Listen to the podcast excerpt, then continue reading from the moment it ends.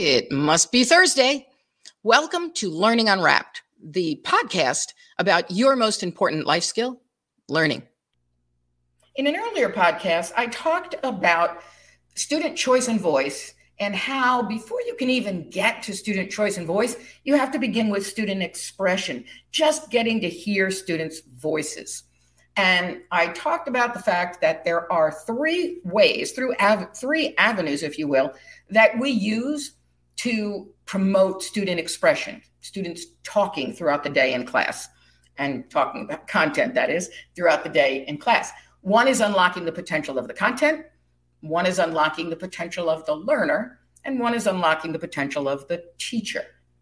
So let's talk about unlocking the potential of the learner through what we call a facilitation roadmap. I like to ask teachers, if you are in your learning environment and all of your students are working on learning activities, you know, maybe you gave them uh, practice, or maybe you have a variety of choices uh, that they're engaging in various activities, and just stand back for a minute and look at your classroom. Can you tell me how each individual student feels about what they are doing and learning right now? And whenever I ask that, it definitely gives teachers pause. Like, wait, you should be able to tell me how every student feels about their learning, which is the process, and about what they're learning, the content that they're learning. So we talk a lot in schools about social and emotional learning and growth mindset. But do we stop to ask ourselves if we know what our students are feeling? So that's what this is all about. How do we unlock the potential of the learner? By getting to know them where they are and specifically knowing how they're feeling about learning, because it's not enough to just know cognitively, do you know what uh, step came before? Do you have the prerequisite content, content? But you will either thrive or be taken down by how you feel about learning. For instance, we already know that if students perceive threats in a classroom, their brain will pretty much shut them down from learning new content. They're spending their time deciding, uh, you know, if they should be in fight or flight mode. So it really matters how students feel. And that's what we want to do with unlocking the potential of the learner. So with our facilitation roadmap, the teacher sits next to a student, observes them in action, and perhaps asks a question or two about what they're doing. Through this, the teacher is assessing the mindset of the student and then can use that data to take action. You know, it's funny when we talk about data-driven decision-making, people always think about achievement data, content-related data. So we want to see what the student knows and where we should go next. But this is really asking for that social and emotional learning data. How is the student feeling right now about what's going on?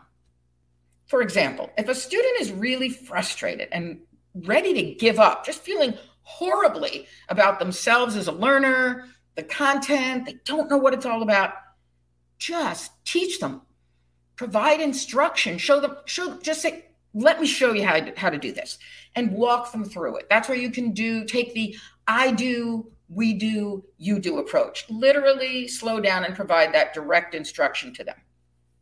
But if a student is stuck, but trying to figure it out, and they, they're they're showing signs of like, wait, wait, I, I can get this, I can get this. I just have to think, uh, you know, it's reminding me of, and you're getting the sense they want to figure it out. Don't ruin the moment by giving them the answer.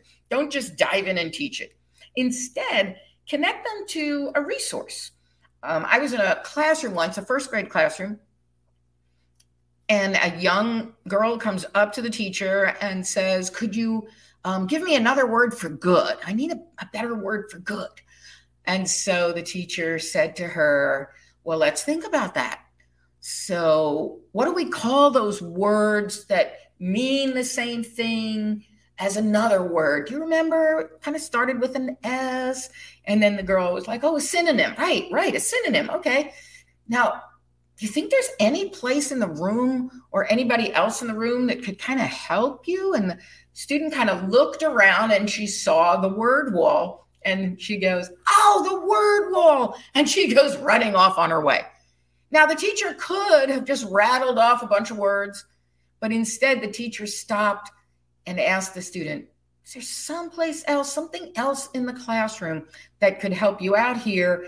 And the student, in pausing to look, comes up with the word wall and went on her way. So if a student is stuck, but not really giving up on themselves yet, then you want to simply connect them maybe to a resource, another student, et cetera. Um, let's say a student now has achieved the desired learning. They, they figured it out, they're excited about it. Obviously you want to celebrate with them, but then what?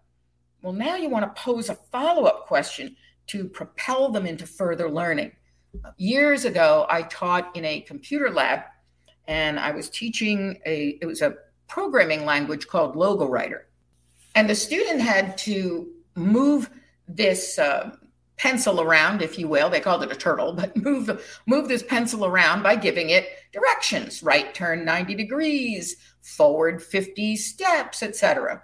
And they would draw something. And I would set my students off with a challenge. You know, we're going to draw a house. See if you can draw a box for the, for the base of the house. And then as a student succeeded at that, I'd say, so do you think you could draw a triangle on top of that box to create the roof? Okay, then they move on to that. And then I would go on, on to maybe a door and windows. And depending on how the student was doing, I would either throw in more rectangles and squares or triangles. But for students who were really rocking it, I would say, gee, do you think you can get curling smoke coming out of that chimney? And you would see the excitement. They'd be like, oh, right, right. So the idea of throwing out that question that's going to probe the next step, probe further thinking, that's really important. But the bottom line is we have to figure out in our facilitation what step to take. So the facilitation roadmap has a number of conditions for determining what action you will take. I just gave you a couple, but, but let me read them off so that you have them. If a student is working really well, you need to find out more about what they know. So you start asking those questions, and that's where you can use the facilitation questions, the five levels of facilitation questions from my prior podcast. If a student is struggling significantly, you just provide instruction. If they're stuck, but they're kind of frustrated, go ahead and suggest the next step without giving them the answer. If they're stuck but not frustrated and help is available other than from you, connect them then to peers and experts and resources. If a student is stuck but not frustrated and has the confidence to, or the motivation to figure it out, then guide them to figure out where the resource is. See, there's a difference between you telling them the resource and you allowing them to figure out the resource.